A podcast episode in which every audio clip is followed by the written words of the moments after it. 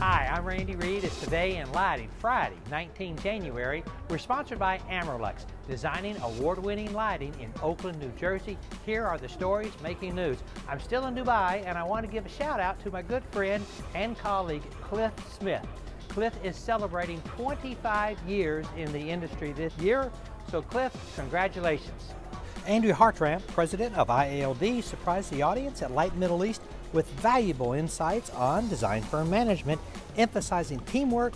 She highlighted adaptability and effective communication. Her candid talk covered the realities of ownership, financial acumen, and the importance of partnerships. No divas. Read more at designinglighting.com. Nora Lighting proudly celebrates its 35th anniversary, unveiling two renovated showrooms in Los Angeles and Dallas. I visited the one in LA when I was there in December. The renovated spaces reflect the company's commitment to excellence, inviting customers to experience the future of lighting. Details at edisonreport.com.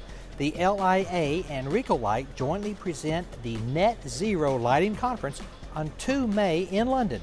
The collaboration aims to guide the industry towards net zero, addressing green claims, circular economy, and life cycle assessment. Early bird tickets available until 29 February.